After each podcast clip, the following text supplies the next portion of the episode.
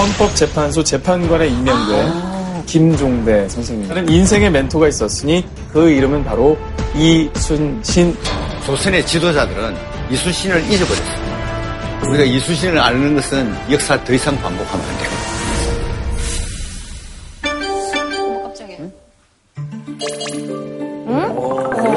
좋아요. 이거 재밌겠다. 해보자. 오우. 고집이 세다는 말을 많이 듣는다. 조승현. 주목받는 것을 좋아하는. 잠깐만. 지금 남 얘기할 때가 아닌 것 같아요, 근데. 성적표를 위조해본 적이 있다, 조승현. 왜 이렇게 몰아가? 형아를 넣어. 방송 보시는 분들 같이 해보면 재밌을 것 같아요.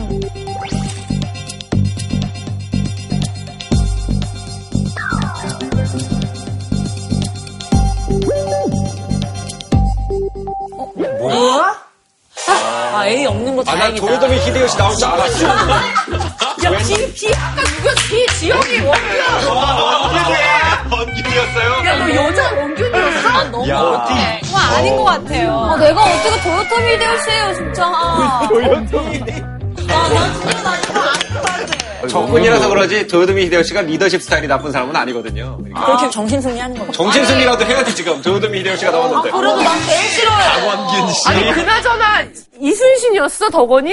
아, 나 몰랐는데. 이순신 장군이었어? 마음의 소리를 따라가다 보니까 이게. 마음의 소리를 따랐대요. 아, 잠깐만 용주가 뭐였지? 이순신입니다. 이순신. 진짜? 말이 안 돼요.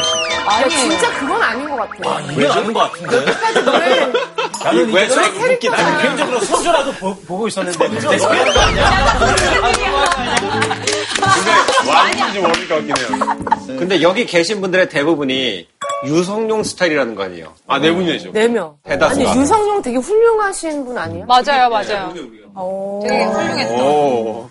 갑자기 앉는 자세가 달라지고. 아마 근데 원균도 장점이 있을 거예요. 원균아 뭐라고?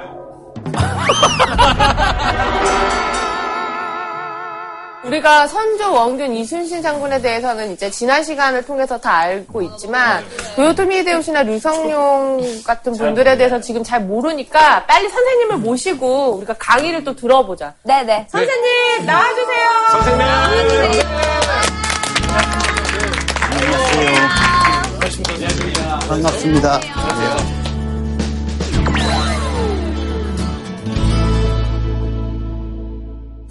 보고 싶었어요. 감사합니다. 선생님 머리 스타일 참 멋지네요. 어제 했거든요. 저도 지난주 잘랐어요. 되게 이쁘다. 선생님 저희가 지금 리더십 테스트를 재미로 한 번씩 해봤는데 저희들이 아는 인물들도 있고 잘 모르는 인물들도 있어서 원균이 나온 강정 씨가 신뢰도에 좀 반발을 하고 있거든요. 원균? 예. 이건 아닌 것 같습니다. 나도 해봤거든요. 네. 뭐 나오셨어요? 선생님, 도요토미 나왔죠? 진짜요? 도요토미? 저도 도요토미 히데요시예요.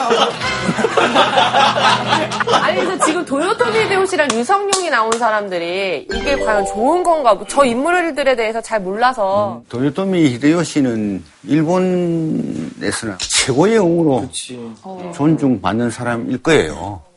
일본이 섬나라 아닙니까? 거기는 대륙에 진출하는 꿈을 항상 가지고 있어요. 대륙에 진출을 하면 제일 먼저 거쳐야 되는 나라가 누굽니까? 우리죠. 그래서 풍신수길은요, 우리나라를 거쳐서 중국을 치겠다는 생각을요, 이미 임진왜란이 일어나기 한참 전에 했습니다. 오다 노부나가한테 편지로도 썼대요.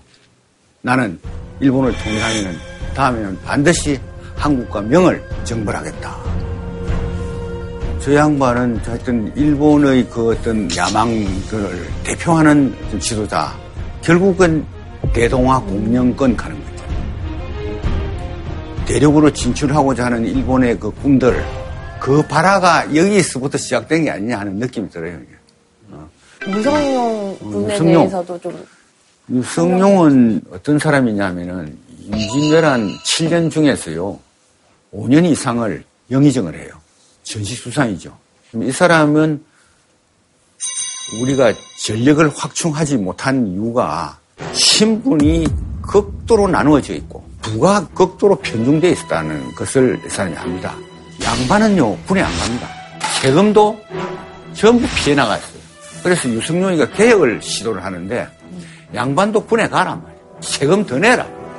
법을 만들어서 시행을 하는데, 그러다 보니까 이 양반들이 결국은 유성룡을 없애려고 합니다. 전쟁이 막바지에 이르를 때 이제 드디어 유성룡을 탄핵하기 시작합니다. 그래서 최종적으로 유성룡이가 한양을 떠나는 날이, 그날이 이순신이 명량해전에서 죽는 날입니다. 이 두 조선의 기둥이 그날 11월 19일 날 사라집니다. 그러고 나니까 우리의 조선의 그 당시의 지도자들은 다시는 이런 침략을 안 받아야 되겠다는 어떤 각오로서 나라를 접근하는 것이 아니라, 유성룡이 이제 없어졌다. 이제는 다시 옛날로 돌아가자. 유성룡의 징비록을 읽은 사람이 없다. 우리나라 사람들이 안 읽었어. 그 결과가 300년 후에 우리는 36년의 노예 생활을 또 하지 않습니까? 바로 저 나라에게, 이순신이 쫓아낸 저 나라에게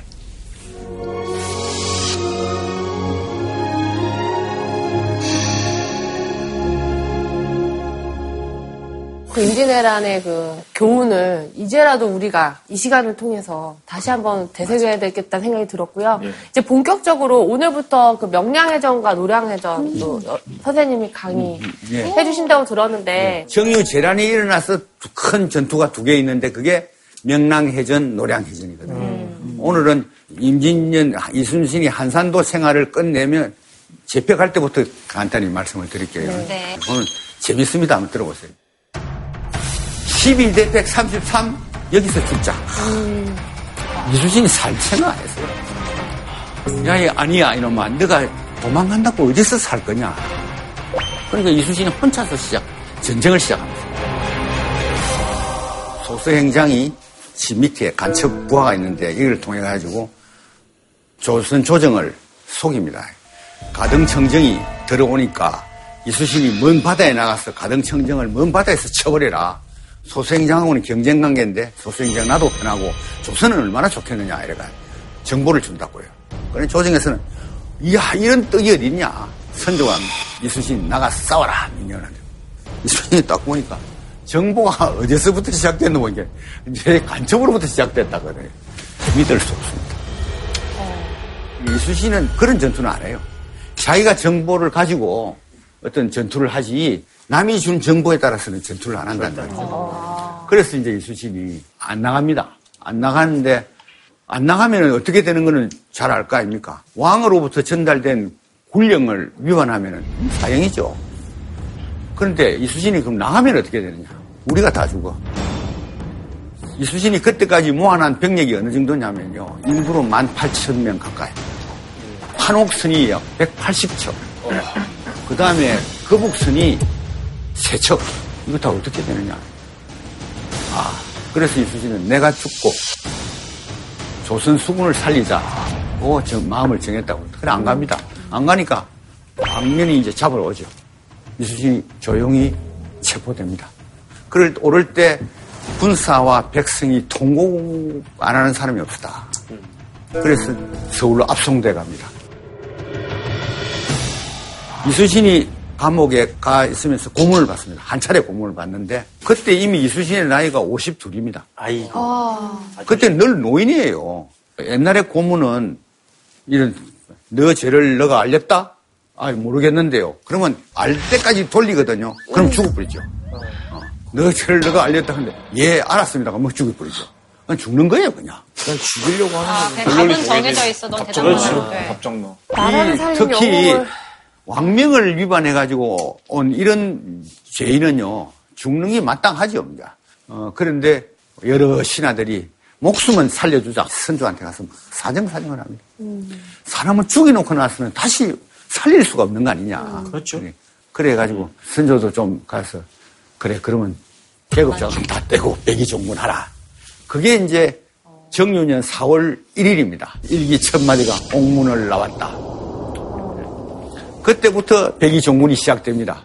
이제 백의종군 하고 있을 때 이제 원균은 지가 한산도에서 통제사 생활을 하는데 이순신을 꺾고 삼도수군 통제사가 될 때 원균이가 무슨 얘기를 했냐면은 이순신은 자꾸 견내량만 지키는데 견내량 통영에서 거제도 넘어가는 대교 있지 않습니까? 그 밑이 견내량이라는데 견내량을 이순신은 고수합니다. 거기만 딱 지키면은요 왜적들이 전라도 쪽으로 올 수가 없습니다. 이 사람들은 수륙이 같이 이렇게 병진해가 올라가려고 하는데 이순신이 딱 견내량을 막아버려요. 나는 큰 배를 이끌고 넓은 바다에 가서 왜적을 오는 것을 바로 무찌를 수가 있다. 이런 주장을 해가지고 됐거든요. 이제 원균이가 됐으니 원균이 보고 철학했단 말이죠. 원균이도 가만히 보니 가면 안 되겠거든요. 그래 육군이 먼저 쳐주세요 이란다. 그래 육군은 뭐라 하는지 알아요. 너는 이순신은 못한 줄 니는 할 수 있다 이 짜자. 가라. 원균이가 갔다 보다가 좀 깨지고 또 들어왔단 말이에요. 또 가라. 자꾸 머뭇거리니까 권유리가 원균이를 원수진으로 부릅니다. 그래가지고 본장을 친다. 국군 총사령관이 해군사령관에 곤장을 친다. 곤장을 맞고 하니까 분통 터질 거 아닙니까? 그 다음날 막 에라 모르겠다 하고 막 낮에 막 발진을 합니다. 외적들은 완전히 다 압니다 상황을. 그게 칠천량 해전입니다. 와.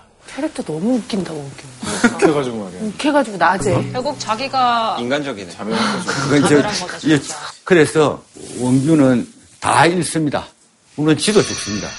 그때 정말 이순신이 이룩해놨던 많은 배들, 군사들, 군량미 많은 게 파괴됐겠네요. 그 7천량. 거의 없어졌죠. 거의 없어졌죠.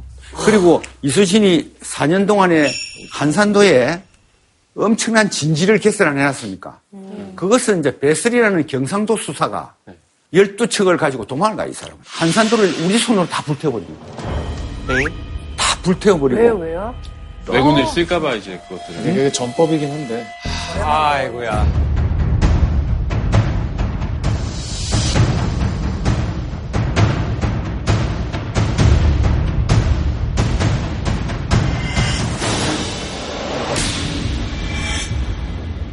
이런데 8월 3일 날 다시 삼도수군 통제사 명령이 내려옵니다. 아, 선조로부터? 예. 자, 내가 이제 여러분한테 묻고 가자. 이순신이 받아들이거든요. 왜 받아들였을까요? 지금 보십시오. 그늘일 군사가 있습니까? 부임할 장소가 있어요.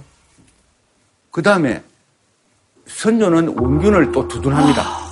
다른 신하들이 시체를 찾아서 다시 부한 참시를 해야 된다고. 이래 하면 선조가 너무 그것도 너가 곤장치고 독촉을 해가 그래 된가 아이가.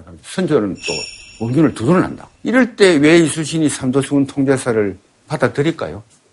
우리 나는... 같으면 열받아서라도 삐져서라도 안 하지. 이 지경이 만들어놨는데 나보고 이제 와서 또 하라고? 이렇게 되는 게 사람 마음인 거잖아. 이민가야죠. 맞아, 빈정상했는데. 빈정상하는 거죠. 집을 비웠는데 그 집이 도둑이 들었다고 해서 그 집에 다시 돌아가지 않을 수는 없는 거지. 저는 일단은 뭐 애민정신이나 나라를 생각하는 마음도 굉장히 큰 사람이라고 생각을 했지만 가장 큰 건 엄형이었기 때문에 하지 않았을까. 그가 가진 어떤 충에 대한 정신? 글쎄요. 근데 그렇게 따지면 그 전에 엄형을 거역한 적이 있었잖아요. 바다로 나가서 싸우라고 했는데 거절해서 끌려가고 공초를 당했기 때문에 이순신에게 있어서 엄형보다 더 중요했던 건 정말 백성과 나라를 지켜야겠다라는 그 사랑의 바탕을 둔 책임감이었던 것 같다는 생각이 듭니다. 내가 이순신 공부하면서 수십 년 전에 제일 머리에 딱 닿았던 게 이겁니다. 이 사람은 내일도 없나? 네, 맞아요. 그런데 이순신이 목숨을 걸고 지켜주려고 했던 백성들. 이 백성들은 아직도 고통 속에 있죠. 전쟁이 끝이 안 났죠, 아직까지. 이걸 어찌합니까, 그럼? 이걸 어찌하느냐, 이거예요. 이 사람은요, 발령을 받기 전에 하는 행동을 봐도 발령 받은 사람 비슷하게 행동을 해요. 원망으로서 마음이 안 흐트러져요. 굉장히 무서운 사람 아닙니까? 다 굳어진 사람이에요. 이제 자기가 삼도수군 통제사가 됐죠. 그래서 이제 다 군사를 끌고 모읍니다. 대스리가 12척을 가지고 있다는 정보를 가지고 해령포에 가서 12척 끌고 모으고 백성들의 도움을 받아서 이를 찾아내고요. 이렇게 한 거죠. 왜적들은 이제 여기서 서해를 향해서 안 오겠습니까? 근데 이순신은 도망을 가는 셈이죠. 형세가.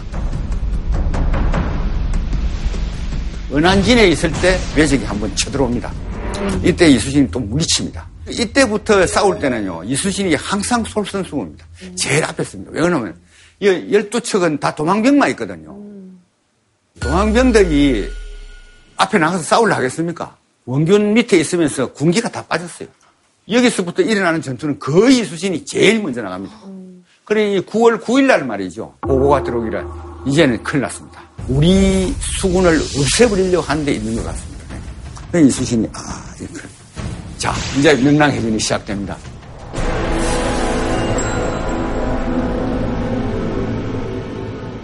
우수영에 있는 백성들 전부 무트로 올라가게 합니다. 지금 전쟁을 이제 완전히 목숨을 건 전쟁을 치르려고 올라가게 하고 자기는 9월 15일 날 백파진에서 저쪽에 우수영 앞쪽으로 전 진지를 옮깁니다.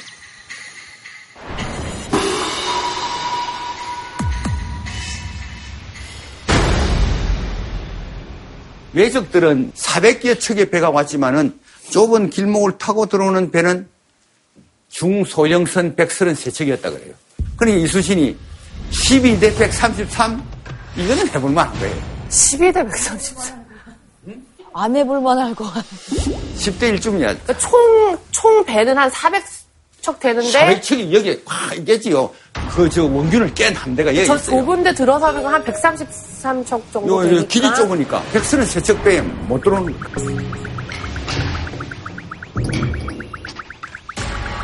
그래, 그는 전날 이순신 그런 말을 합니다. 세 마디. 군사들 모아놓고.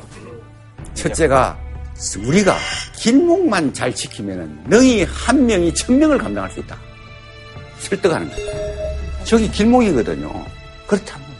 그 다음에 두 번째 하는 얘기가 필사적생, 필생적사 그 얘기예요. 죽기로서 하면은 살 길이 있다. 그러나 살려고 하면은 죽는다. 여기서 우리 죽자는 거죠. 여기서 죽자.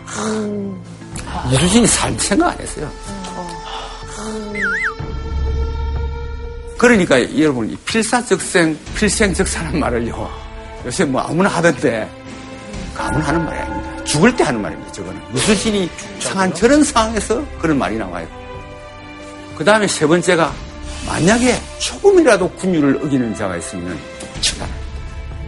이 세 말씀을 하고, 그걸 놓고 잠을 자는데 신인이 나타났어.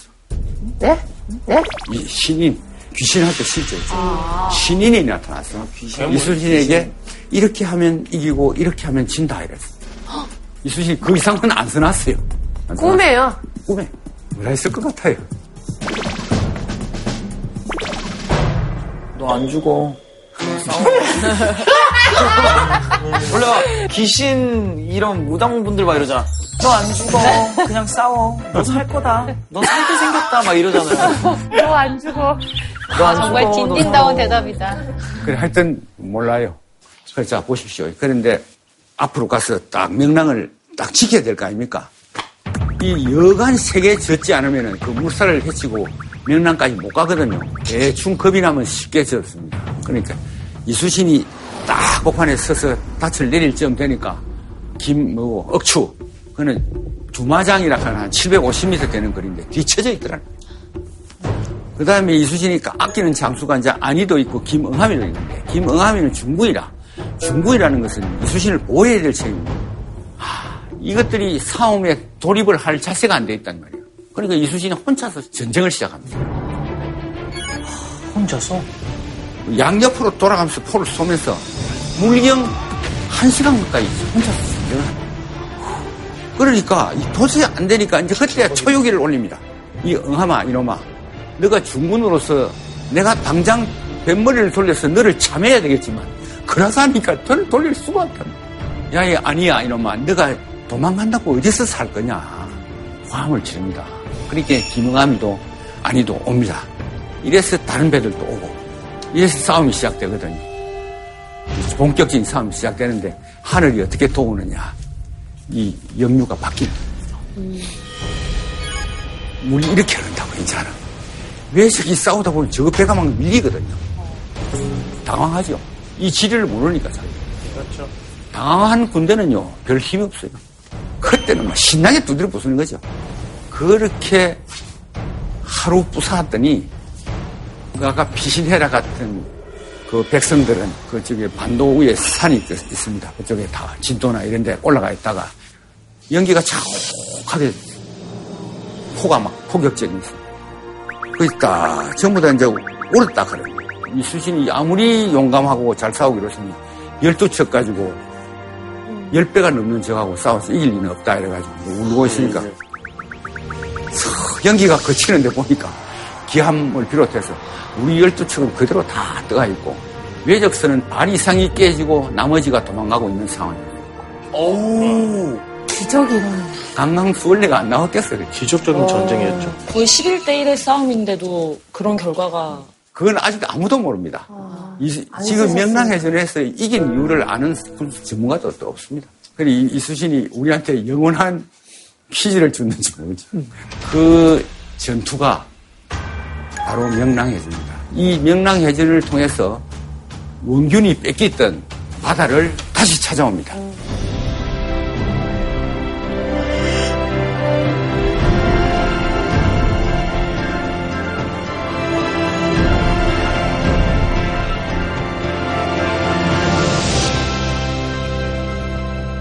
선조가 그 후에 보상이라든가 정말 수고했다. 전쟁이 끝났어요 이제. 네. 이제는 포상을 해야 될 거 아닙니까? 네. 예수님이 성첩장계를 올렸다. 그런데요, 누가 반대하느냐? 선조가 반대를 합니다. 사소한 적을 잡았는데 불과하다. 그 사람이 꼭 그 전장의 맨 앞에 나와야 됩니다. 선조 같은 사람. 선조 절대 안 나와요. 원래 정상적으로 나와셔야 되는데 사소하다고 그렇게 남일이라고 그렇게 막 이순신이 민중의 영웅이 되는 걸 좀 견제한 거 아닐까? 그런 심리도 시기의 질투. 백성들이 근데 선조는 이런 생각합니다. 나를 보호해주는 사람은 기본적으로 몇 나라다. 진짜 무슨 말이야. 최면에 걸린 사람처럼 명나라에 완전. 사대주의가 이게 너무. 그때는 아주 그게 효를 하는 같은 그런 생각을 했을 것 같아요. 그래서 누가 엄청 뭘 생각하나 봐요. 아무리 그래도 그걸 사소한 사소한 적을 잡았는데 불과한다는데 그런데 왜 뭐 표창을 하느냐 하면 신하들은 종일품 올려주는 것처럼 하다가 선조의 반대에 맞춰서 없어졌다고 그래요. 없어졌는데 그리고 아까 그 안인이 김응하민이 이런 사람들 다 승진합니다. 승진을 다 하는데 이순신은 뭐라 하느냐. 언양 20냥을 땄어요. 언 20냥. 언 20냥? 딴 건 아무것도. 이순신 장군이요, 노량에서 칼 맞아 돌아가신 게 아니고 화병으로 돌아가셨다는 설이 있어도 이상하지 않을 것 같습니다. 그러니까 진짜 좋아하는 사람은 누구냐? 명나라예요. 왜요? 왜? 왜냐면 이순신을 명나라에서 좋아했다고요? 명나라에서는 원균이가 폭삭 망하고 나니까 바다가 뚫혀버렸잖아요. 이러면 산동반도로 바로 외적이 쳐들어옵니다. 지금 우리한테 못 들어오고 육지를 안 하고 이때까지 이순신이 있었기 때문에 이 사람들은 수군은 필요가 없었거든요. 그런데 뚫혀버렸어요 이제. 이거 큰일 났다 생각해서 그때 진린이라는 사람이 오기 시작합니다 이제. 이거 우리가 바다를 지켜야 되겠다고. 그게 이제 몇 달 후에 이제 오게 되는 게 그거거든요. 그런데 이순신이 다시 바다를 잡아버린단 말이에요. 네. 그렇죠. 얼마나 좋습니까? 그러니까 양호라는 그때 이제 중국에 나와 있는 사람의 총대장이 이순신한테 붉은 비단 한 피를 보내면서 편지를 보냅니다. 내 마땅히 당신의 함대에 가서 당신 배에다 이 붉은 비단을 걸어주고 싶다. 그는 장수가 장수에 대한 최고의 예우랍니다. 그런데 지금 갈 수 없으니 비단을 보낸다 이런 걸 보냈단 말이에요. 이제 진린과 이순신 간을 조금 얘기를 해야 되는데 진린이가 어떤 사람이냐 하면 아주 지금 숙명여대 앞에 그 청파뜰에서 아한테 인사를 하고 내려가는데 그때 이 상규라는 찰방이 뭐 진운에 좀 안 들었던지 우리나라 베스라는 사람인데 이 사람을 새끼줄로 목을 묶고 끌었다. 왕앞에서. 그러니까 유승룡이가 뭐라 하냐면 야 진짜 큰일 났다. 이 사람이 이순신을 지배하려 할 것이고 그러면은 이순신은 힘도 못 쓸 것이고 그럼 이제 수군도 끝났구나 이래 생각했거든요. 그런 진린이 보금도에 있는 이순신 진지로 오거든요. 이순신이 어떻게 하는지 알아요? 쫙 나가서 딱 줄을 세워가지고 최대의 여우를 합니다. 이렇게 이름은 많이 들었거든. 야 이순신 대단하다 이래가지고 너무 자기를 황홀하게 해주니까 딱 들어와. 그 다음날 또 유명한 저리도 전투라는 게 있었습니다. 이게 아주 중요한 전투인데요. 명하고 조선의 연합군이 처음으로 여적하고 싸우는 전투입니다. 이 전투에서 우리는 이제 이순신이 송여종이라는 장수를 시켜서 직접 전투를 하게 하고 저쪽에는 무슨 파총을 시켜가지고 전투를 하는데 이제 잔치 같은 게 안 벌어졌겠습니까? 우리가 이겼어. 조선은 70몇 개의 목을 따가왔어. 저거 목으로서 내 공을 계산하는 거야. 그런데 이 명나라 장군은 하나도 못 가오는 거야. 그렇게 이 진린이가 노발대가리가 상을 얻었다. 부하 장수한테 막 뭐 했냐고. 그럴 때 이순신이 어떻게 하느냐. 턱턱 두드리고. 저는 진짜 그렇게 했어요? 내가 이 목을 자, 당신한테 줄게. 이렇게 진린이가 그때 갚았어. 갚았어. 무슨 장수가 공을 주는 장수가 어디 있어, 세상에. 자기 공을 넘겨주는 장수가 어디 있어요. 그러니까 제일 열난 게 누구냐. 목숨 바쳐서 사왔던 송여종 있잖아, 우리 군. 이게 부락부락할 거 아이가. 이럴 수가 있나 하는데. 이때 이순신이 따듬으면서 한 얘기가 너의 공은 다시 또 써서 올려주겠다 이렇게 달랬겠지. 그랬겠지. 그런데 그러면서 이런 말을 합니다. 이 중요한 말입니다. 야야 썩은 고기 덩어리가 무엇이 그리 소중하냐. 썩은 고기 덩어리. 이 사람 눈엔 뭐가 있습니까 지금. 하여튼 외적을 깨서 나라를 살리는 그거 외에는 아무 생각이 없어. 내 공은 생각이 없는 거예요. 초월했어요. 자기 사욕을. 그 썩은 고기 덩어리 뭐 하겠어요. 우린 막았으면 됐고. 그러니까 이순신은 그걸 함으로써 이 명나라의 힘을 다 빨아들입니다. 그 다음부터는요, 이 진린이가 이순신을 뭐라 부르는 줄 아냐. 노야, 노야라는 말은 우리말로 어르신. 그런데 이제 진린은 이렇지만은 저 명나라의 일반 병들은 우리 백성들을 막 뺏고 막 괴롭힌단 말이에요. 그래서 이제 이순신이 이제 또 그때 어떻게 하는지 아냐. 내 보따리 사라. 간다 이래. 진리리가 놀랬어. 너야 어떻게 하려고. 아 나는 떠나야 되겠다고. 뭐 그러냐. 나는 이 백성을 지켜주는 대장인데 내 백성들이 지금 귀국의 병사들 때문에 못 살아한다. 그러면 내가 백성들을 데리고 딴 데로 가야지. 내가 어떻게 있겠냐. 그러니까, 가지 마라. 가지 마라. 그러면은 내 뜻을 들어달라. 뭐냐. 우리 백성 괴롭히는 너희들 군사는 내가 처단할 수 있도록 권한을 내한테 달라. 아이고 가져가라. 그때부터는 쫙 조용해져. 모든 게 계획적인데 밀당이지.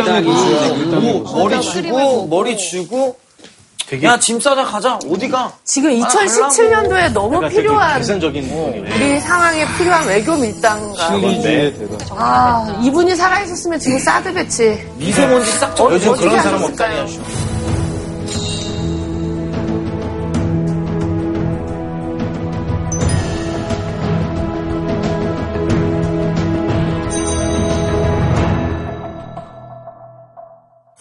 외적은 어쩌든지 살아서 도망가려는 전투고 이순신은 단 한 척도 그냥 돌려보낼 수 없는 전투니까 치열해질 수밖에 없습니다. 그때도 이순신은 북을 치면서 독려를 합니다. 계속 독려를. 무술년 8월 18일 날 풍신수길이가 죽습니다. 조선을 치고 뭐 하는 이건 뒷전이 돼버렸죠. 이제. 빨리 돌아가야 됩니다. 우리도 정보를 알았죠. 외적의 수괴가 죽었으니까 돌아갈 것이다. 명나라는 기본적으로 목숨을 걸고 싸울 전투가 아니잖아요. 이미 개각을 하려고 하는 군대인데 적당하게 쳐서 공만 얻으면 되는 것이지 뭐 특별히 할 게 없죠. 그러나 이순신이 다르지. 이순신은 그냥 보낼 수가 없어. 7년 동안 죄 없는 이 백성들에 대해서 엄청난 죄악을 저지른 거 아니겠지.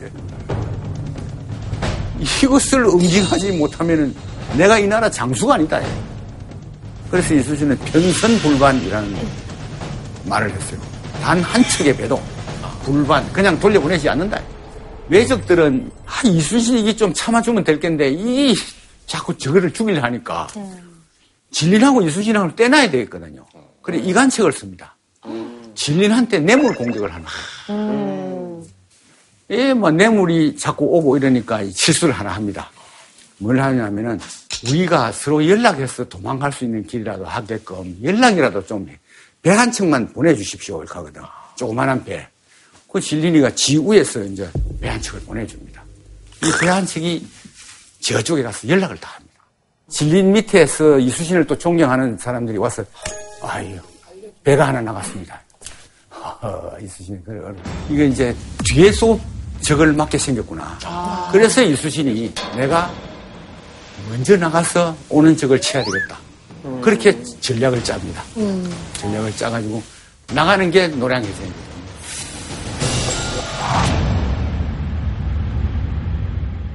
그래서 노량까지 가서 이제 전쟁이 시작되는데, 전쟁이 시작되기 전날 밤 자정에 이순신이 기도를 합니다. 백악판 위에서. 내 이 원수를 한 척도 돌려보내지 않고 다 갚기를 원한다. 하를 이어 내 소문을 들어달라. 그럼 최근접전입니다. 외적은 어쩌든지 살아서 도망가려는 전투고 이순신은 단 한 척도 그냥 돌려보낼 수 없는 전투니까 치열해질 수밖에 없습니다. 맞아요. 전군이 어울리는 전투니까 그야말로 육박전에 가까운 전투가 치열하게 벌어집니다. 그때도 이순신은 북을 치면서 독리를 합니다. 계속 독리를. 그런데 해 뜨기 직전에 총알이 하나 날아와서 이순신의 심장을 맞춥니다. 그때 이순신이 주저앉죠. 이순신이 직감적으로 알겠죠. 치명상인 걸 느낍니다. 그러니까 나를 앞을 가리라. 그리고 내 죽었다는 말을 하지 마라. 가쁜 호흡을 가다듬으면서 이게 최후의 명령입니다.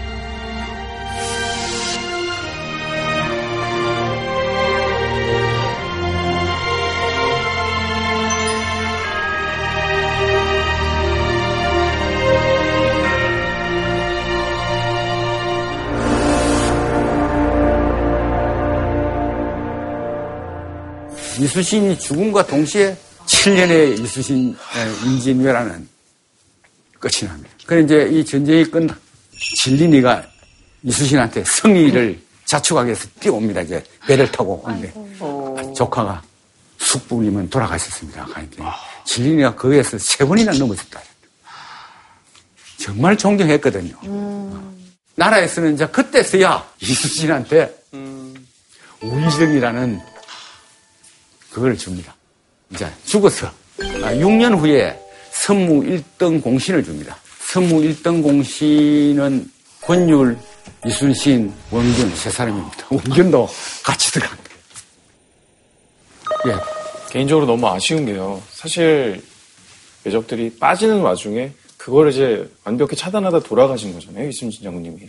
그렇다면 굳이 그렇게까지 안 하셨으면 계속해서 남아서 더 쳐들어올 마음도 못 먹게 할 수 있었고 좀 그런 점들이 아쉬워서 이게 이 노량해전이라는 게 굳이 그렇게까지 절박하게 하셨어야 되나라는 얘기를 하는 사람도 있고 저도 개인적으로 너무 아쉽거든요. 그 결과 때문에. 그것 때문에 이순신을 자살했다고 모르는 사람이 있어요. 이순신이 자살했다고요? 그 논리가 왜 그러냐면 엄청난 위험한 전투에서 이순신 다 살았지 않냐. 이거 노량해전이야말로 식은 죽먹기 비슷한 전투 아니냐. 그런데 왜 죽느냐. 이 전투가 끝나가 당신이 살았으면 선조가 이순신을 그냥 놔두겠느냐. 견제했을 것이다. 틀림없이 죽였을 거 아니냐. 그러면 이순신은 알고 있을 거다. 그럴 바에야 내가 죽어서 내 가족들이나 살리자. 작가들도 그런 소설을 많습니다. 그렇게 하는 사람인데. 그런데 우리가 배운 이순신 같은 경우는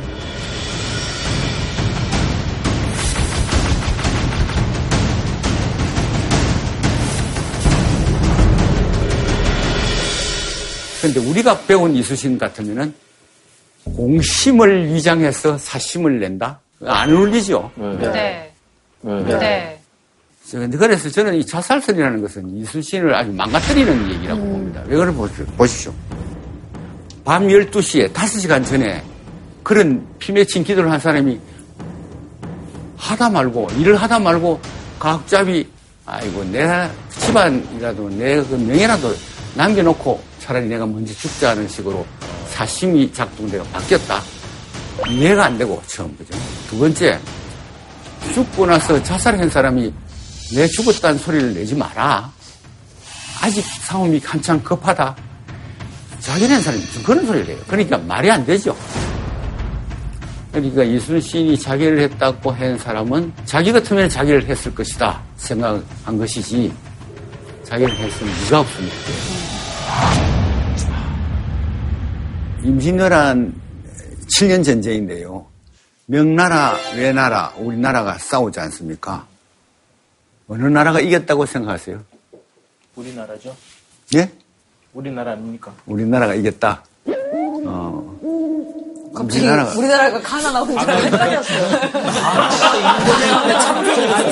오늘은 가나가 아니고 우리나라 이 땅에 있는 거예요. 네, 이 땅 말씀하는 겁니다. 한국 이겼다.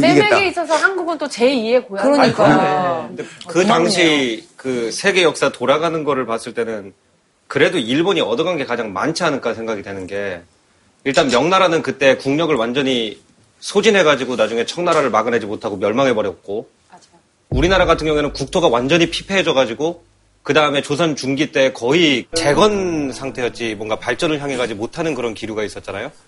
근데 일본은 그때 우리나라에서 납치한 도공들을 그 도공 센터를 차려주고 유럽의 그 도자기를 수출해가지고 결국 우리나라를 또 침략할 수 있는 그 국고를 갖다가 채운 긴 400년 역사를 생각하면은 사실 일본이 그 전쟁에서 자기들이 원하는 거를 얻어가지 않았나 하는 좀 참담한 생각이 좀 듭니다. 그래. 또 어떻게 생각하십니까? 저는 또 반대로 어떻게 보면 이제 명나라는 그 뒤에 또 청나라로 바뀌게 되고, 일본은 도요토미 히데요시라는 그 쇼군이라고 불리는 그 장군이 본인의 정권을 그 도쿠가와 이에야스한테 뺏기게 되잖아요. 그런 관점에서 보면 조선은 그 뒤로도 쭉 이어져서 또 계속해서 왕조를 이어나갔으니까 우리가 굉장히 수비를 잘해서 수성을 잘해서 이긴 전쟁이라고 볼 수도 있을 것 같다는 생각이 듭니다. 그래. 이겼다고도 볼 수 있고, 일본이 얻었다고도 볼 수 있고, 그렇죠. 그런데 역사는, 저는 그렇게 봐요. 역사는 어느 역사학자가 얘기했듯이 과거하고 지금의 나와의 대화다.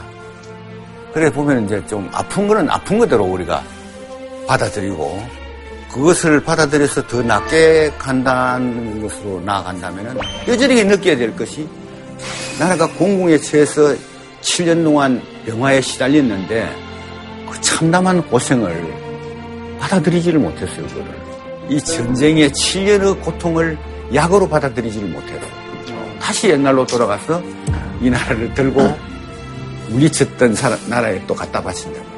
이게 제일 큰 게, 나는 아쉬운 게 그겁니다.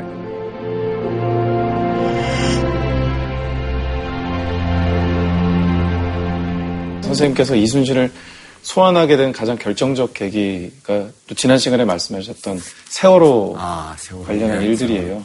그래서 만약에 진짜 이순신 장군님이 살아계셨다면 이 사고에 대해서 어떻게 생각하고 행동을 하셨을까? 이순신의 눈으로 이 세월호를 어떻게 볼까? 네. 그런 뜻이지만 이순신 정신하고 관련해서 한번 얘기를 해보세요. 예. 저는 이제 우리가 이순신 장군의 얘기를 들으면서 한편으로는 참 융통성이 없어서 오늘날 같으면 사회생활 하시기 힘들겠다 이런 얘기를 많이 했잖아요. 근데 그 융통성 없음이 좀 필요하지 않았을까라는 생각이 좀 들어요. 화물칸을 조금 더 넓히면. 안개가 껴있어가지고 지금 위험한 상황인데 조금만 밀어붙여보면 어떨까. 그렇죠. 원칙을 갖다가 요만큼 어기던 게 쌓이니까 이게 대참사가 돼버린 거잖아요. 이순신 장군 얘기를 보면서 참 요즘 같은 세상에 사회생활 하기 힘들겠다라고 얘기하는 것 자체가 역설적으로 보면 그 정신에서 얼마나 멀어져 있는지를 보여주는 게 아닌가. 권력자의 비겁함에서 비롯됐다고 생각합니다. 권력자의 비겁. 선조 같은 경우에도 이순신이 너무 국민적인 영웅이 될까봐 마땅히 해야 될 보상이나 이런 인정 같은 걸 안 했잖아요. 있습니다. 맞아요. 의인들이 빛나면 상대적으로 책임을 방기하거나 제대로 하지 못했던 이들의 맞아. 추함, 약함, 더러움이 드러나기 때문에 그들이 더 막는다는 느낌. 이건 세월호 때 많이 받았던 것 같아요. 비겁하다 그랬죠? 왜 비겁합니까? 왜 비겁해졌을까요? 자기네들이 살려고. 굉장히 중요한 이유를 하나 찾아냈습니다. 우리 딘딘 씨가. 자기 살려고. 저는 세월호를 왜 참사가 일어났냐 하면은 세 주체에서 파악을 해봤어요. 공직자들, 선장과 선원들, 선주 측이 지 살렸고, 이 세 주체 중에서 한 군데라도 이순신같이 누군가가 나를 던져버리고 일을 했더라면은 저런 때까지 참사는 안 일었을 것이다. 누구부터 해야 되느냐? 지도자부터. 제일 먼저 지도자부터. 지도자부터 정신 자세를 바꿔나가야 돼. 주인은 국민이십니다 하는 자세로 바꿔나가야 돼. 이렇게 바꿔나가는 것이 위에서부터 물이 흘러야 돼요.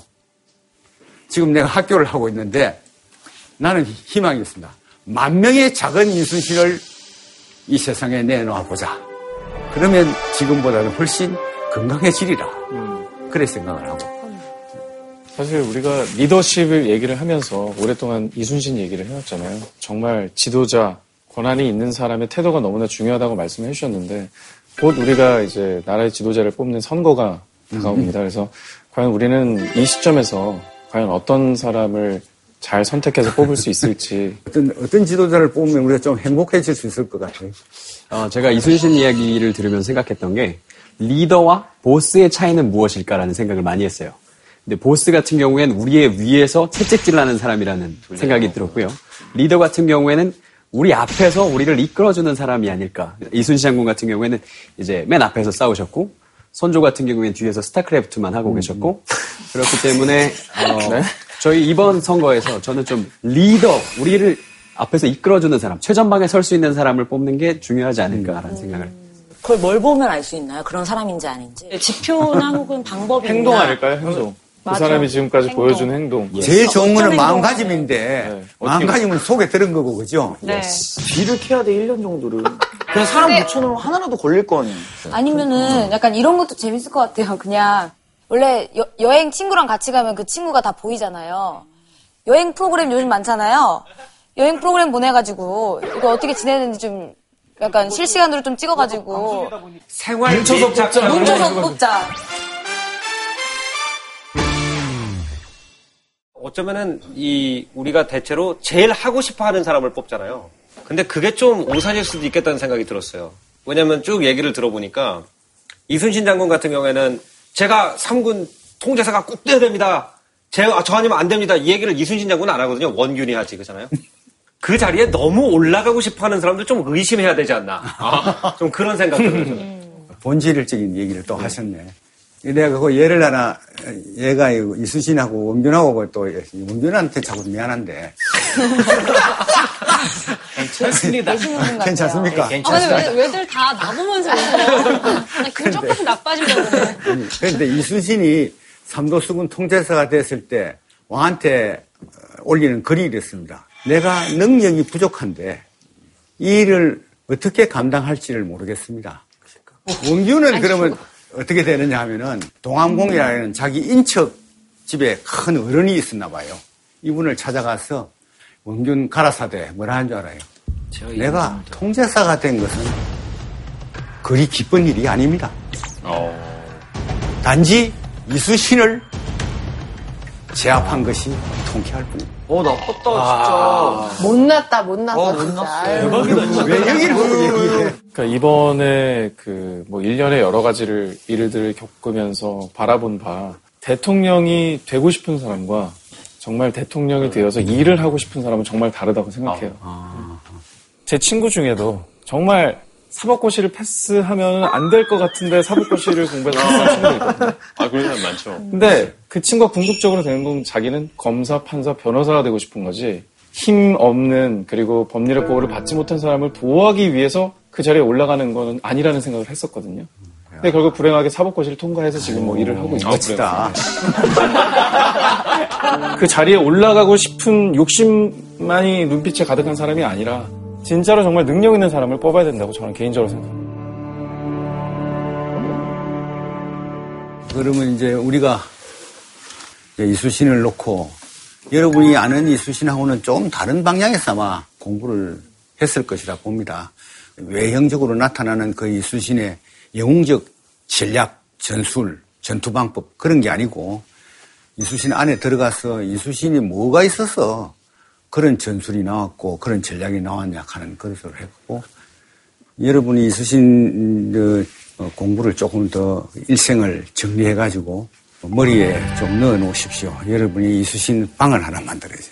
답답할 때 꺼내가지고, 야, 이순신, 되게 골치 아픈 일이 있다. 이 인원 좀 하자. 친구 하나 두세요. 얼마나 멋있겠어요. 지금 우리 세상에는 이 양반이 참 필요한 것 같아요. 우리를 위해서 죽어줄 이순신 같은 지도자, 좀 나왔으면 하는 이런 바람이 있는 것 같거든요. 그런 사람이 나오기를 바라는 마음과 동시에 여러분이 그런 사람이 되도록 하면 됩니다. 그래, 우리 작은 이순신 같이 됩시다. 네. 네.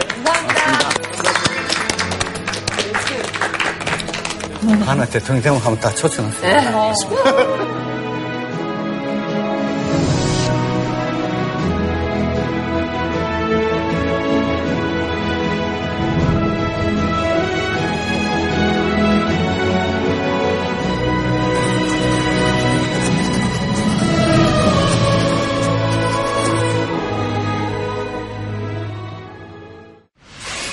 별명 재벌 저격수.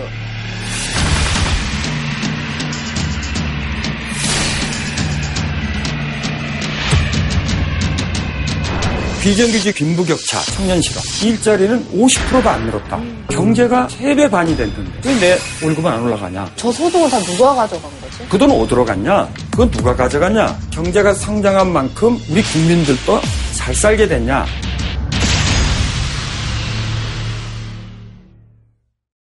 JTBC